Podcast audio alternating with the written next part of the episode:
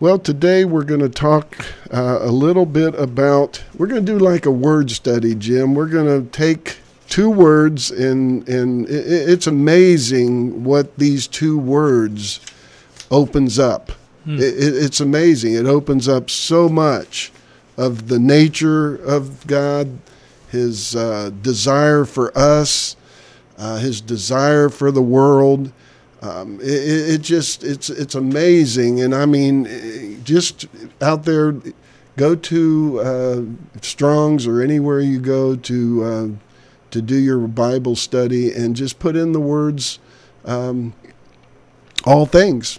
In other words, the reason why He created His creation. Yeah, what we're going to be talking about exactly, and um, I'm going to read this. It's out of uh, Brother Eby's book called The Restitution of All Things. And there is going to be a restitution of all things. And it says, if God be the creator of all things, then he must of necessity follow that God is the source of all things. All things are out of God, all things are through him, all things are for him, and all things are unto him, ending in him. Powerful, powerful statement, Jim. Very powerful. And um, so, just, you know, it, it's not going to take a wordsmith to figure out what the word all means. I mean, the, the word all does not mean 50%, 80%, or even 99%. Especially in America, it means all. All. A L L. That word all is an absolute. There's no wiggle room with the word all. It's a hundred percent, one hundred percent. Um, and every one means everyone. There's no one missing. Um, it's not just some of the people, it's all of the when it says everyone, it's all of the people. And so as we go we're going to hit you with a lot of scriptures today and you're going to interpret them the way you and the Lord want to interpret them. We're not going to do a lot of interpretation today, but we are going to really put out uh, the scriptures for you to ponder and consider. Um, you know, Rich, when you said everyone, mm-hmm. uh, the Spirit kind of hit me with uh, every one means every one. Yeah. Uh, when I had a hundred sheep and I lost one of them, yeah. he said I went out to get the one. So when you talk about every one, you're talking about every single sheep that God has out there. Uh, he's going to uh, restore them. Yeah. bring them back into the fold. Well, if there's only 99 sheep, and that shepherd has a hundred sheep, it's not every sheep if it's only 99. Right. right. And he cares, like you said, he cares so much for every, every one, one yeah. every sheep, right. that he will leave the 99 and go pick up that one and bring it back into mm-hmm. the fold. Mm-hmm. And, and maybe you're out there listening today and you may be that lost sheep. Let me tell you something he loves you just as much as he loves the 99 mm-hmm. that sticks with him. Mm-hmm. And so just don't ever think for a second that anything you have done uh, excludes you from his love and care about you. Yeah, is your heart beating? If it is, you're one. Amen. Amen. Because he's the one that keeps that heart beating. That's right.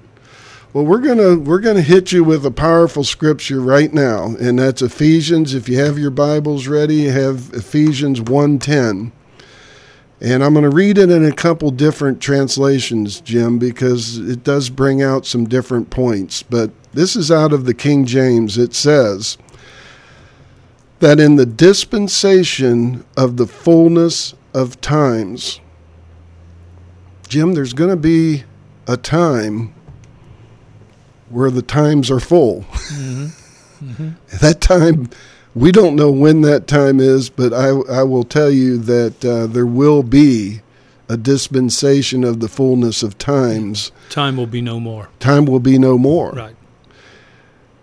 that he, meaning God, might gather together, just back to the sheep, gather together in one all things.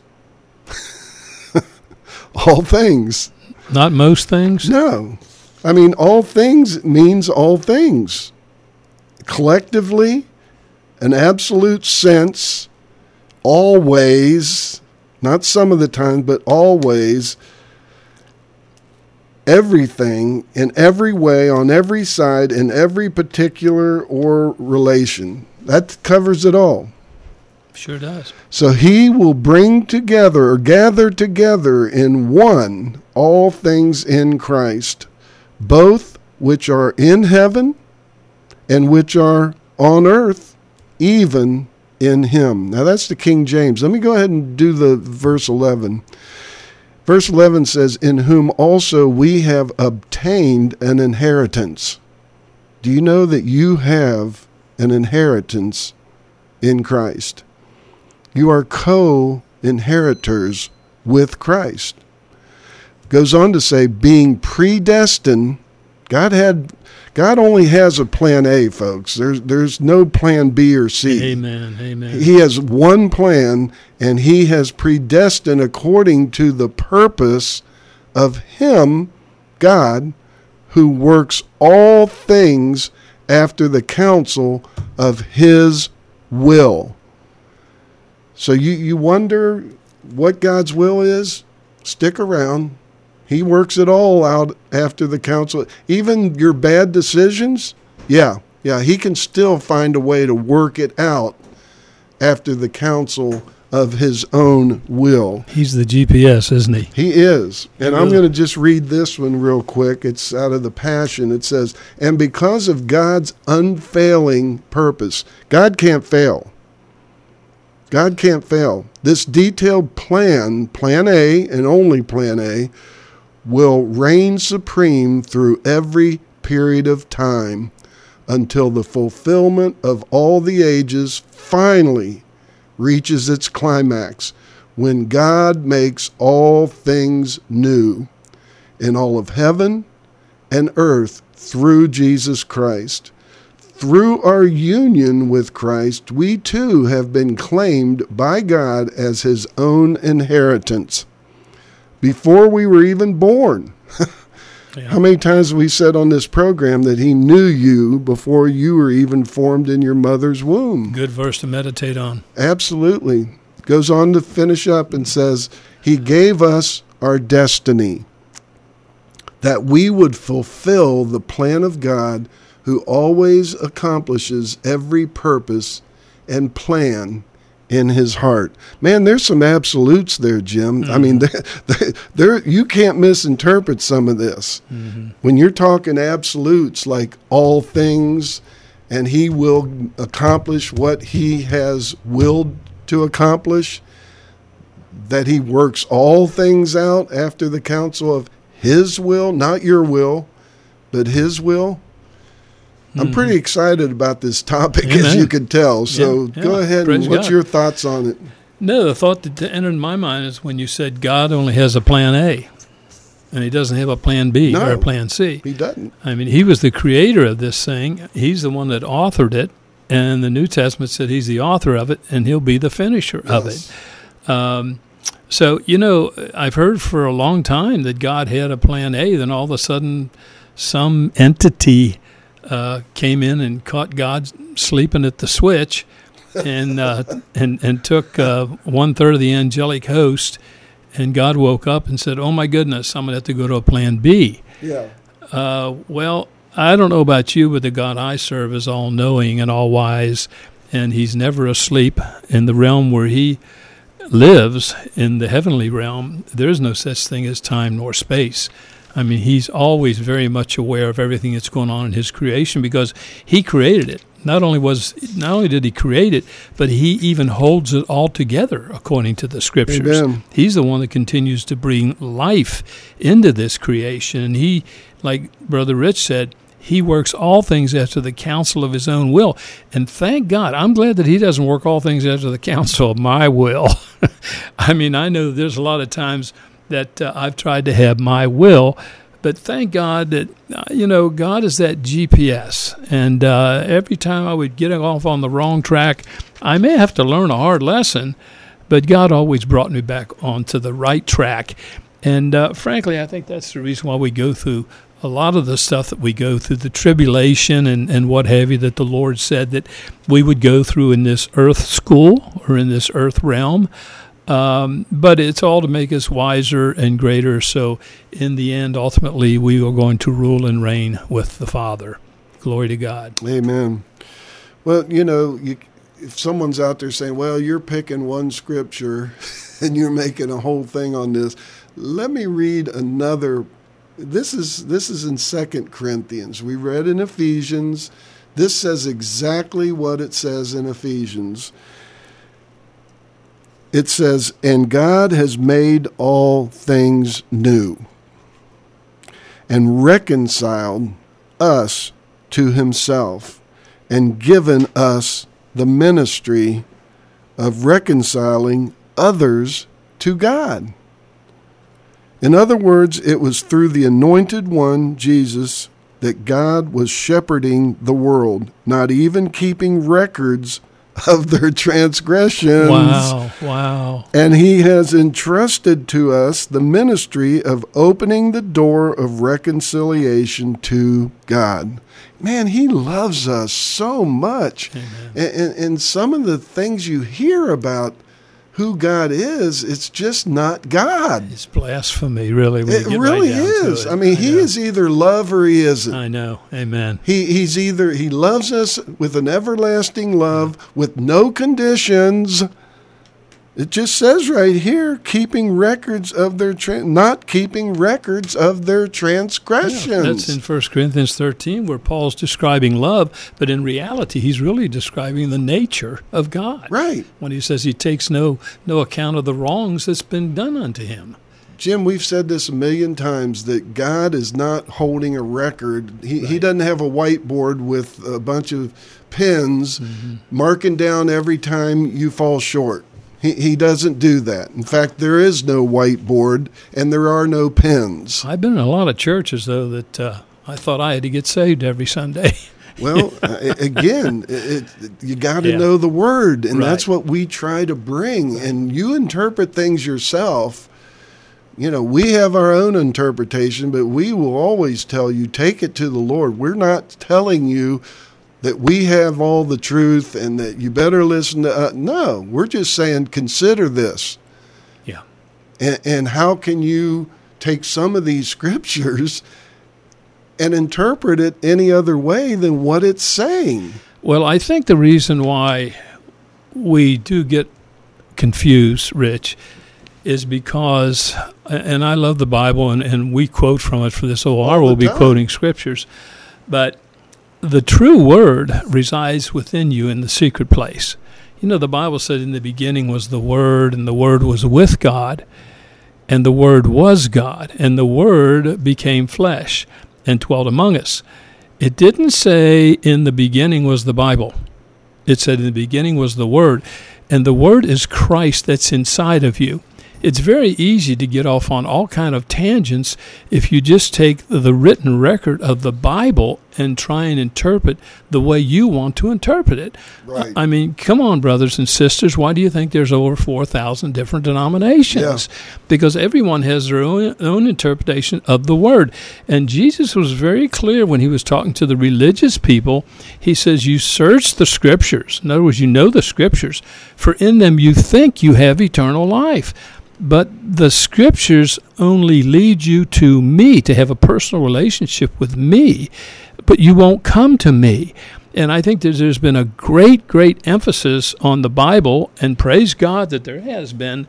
But the emphasis really has to be on Christ in you. That's the mystery, Christ in you, which is your hope of glory. And there's a secret place, there's a garden inside of each and every one of us where we can meet with the Lord Jesus Christ. So as you listen to our voice and as you read the scriptures, take those scriptures inwardly. Take them to the Christ in you and say, Father, I need for you to interpret this because I've been to three different religions and I've heard three different interpretations. I'm not ragging on the church. I'm just saying that's what I personally experienced in the four decades that I've been walking in Christ. Everybody has a different version. But when I went inside and come to the the uh, revelation that Christ was in me, all of a sudden all that started making sense, spiritual sense. Amen. Amen. Amen. Yeah, we, um, you know, we just ask you to have the. We, one thing we keep pounding every single episode is have a relationship with the Lord yourself. Amen. You know, we, we say the Holy Spirit is your teacher. Does he use people like Jim and me and your pastor and whatever? Sure, he does. Sure, he does. But don't sit there and say, okay, well, this man or this woman has all the truth, and we're going to sit there and No such whatever. thing. Huh? No such thing as No. one man having all the truth. No. no such thing. That's where people get themselves in trouble Yeah. because if, if you're looking to the man or the woman that's behind the pulpit, you're looking, your eyes are on the wrong place. Yes. Yes. And, and that doesn't mean that that man or woman doesn't have truth and brings truth to their sermons every Sunday. It doesn't mean that at all. It just means your eyes are in the wrong place because it says fix your eyes on Jesus Right. only. Right. Another absolute Right. only Right. because he is your the the author and finisher of your faith. Jesus is the author and not that pastor and not Jim and Rich. We're not the author and finisher of your faith. Not any human being. All we're going to do is point you to Jesus. Right. That's all we're going to do. And it's between you and Jesus what you take out of our podcasts or out of our uh, radio programs. And that's what the man in the pulpit should be doing. He should be pointing you to Jesus.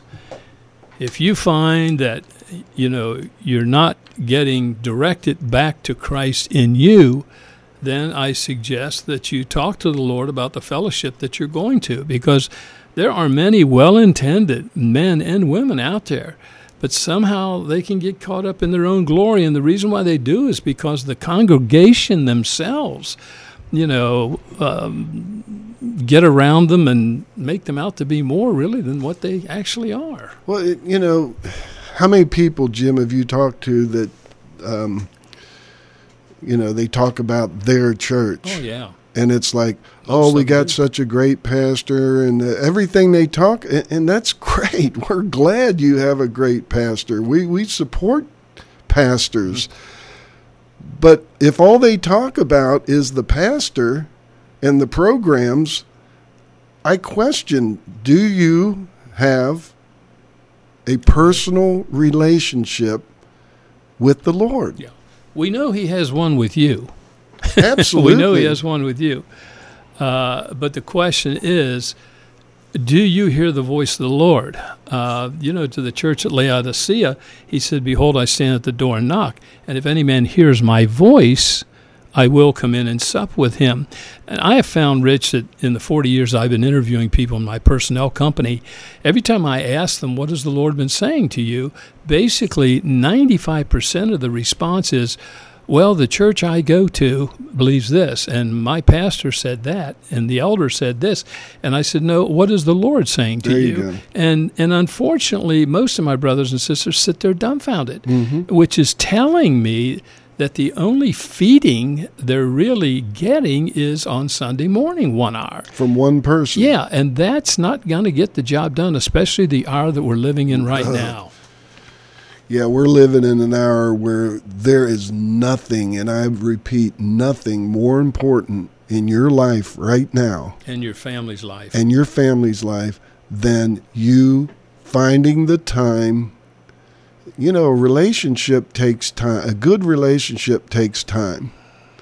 You know, if you're married, it took time together before you knew that this was the one. and patience. a lot of patience. okay, Julie, sorry. yeah. Anyway, Sorry, Marge. No. yeah. So, um, you know, basically, what we're saying is that whatever you have to do. I don't care if you're working 60 hours a week. I don't care if you're retired. I don't care what. Find time with the Lord because that time is going to be the best time. You say, Well, I got a family and I've got grandkids. I'm going to say this that the time you spent with, spend with the Lord is the best time in your week. Yeah. And, and that, that time you know, the relationship, there's only one thing you're going to take out of this world. When you breathe your last, there, you're not going to take your kids, you're not going to take your grandkids, you're not going to take your spouse, you're not going to take your possessions, you're not taking anything out of this world but one thing, which tells me that's pretty important. And that is your relationship with the Lord because that is eternal. And that when you cross over into the other side, the one thing for sure is the relationship you had with him here will follow you into the other realm. Yeah, you know, Rich, there's a very dear brother many years ago that was from Australia that came and ministered at our church. And we went on a little boat trip, him and myself and the pastor and a few people from the congregation. And I was outside with him, and it was just he and I that was uh, that was standing out outside the boat as we were going down the Ohio River. And he said, Son, if you don't remember anything that I've said in the sermons that you've said under the last couple of days, I want you to remember one thing. He said, In that day, when you go face to face with the Father, He's only going to have one question How much of my Son has been formed in you? Wow. And that's what Paul's prayer was. He says, I pray that Christ be formed yes. in you. Because as God speaks to you, the word, the word starts, it's alive, it's active, and it starts converting you into a full salvation and it starts converting you into the nature of Jesus. Jesus said, When you see me, uh, it will dawn on you that you are just like me. Um, how can this be? Well, that word that came into the earth that was made flesh is the same word that is coming to you. The living word is coming to you, and it's being made flesh in your heart. You're becoming a son of the Most High God. God made us in His image and likeness. Exactly. That hasn't changed. No, That's amen. still Plan A. Amen. If you just tuned in, we're talking about the two words all things. All things. And you can't talk about that without 1 Corinthians uh, 15 27. It says, The Father has placed all things in subjection under the feet of Christ. Yet when it says all things, it is understood that the Father does not include himself. I thought that was interesting. For he is the one who placed all things in subjection to Christ. However, this verse 28 when everything is subdued, everything, there's another absolute. When mm-hmm. everything is subdued, and it's going to be subdued you know, all the gloom and doom and out there, it's going to be subdued. And in submission to Him, meaning Jesus, then the Son Himself will be subject to the Father who put all things under His feet.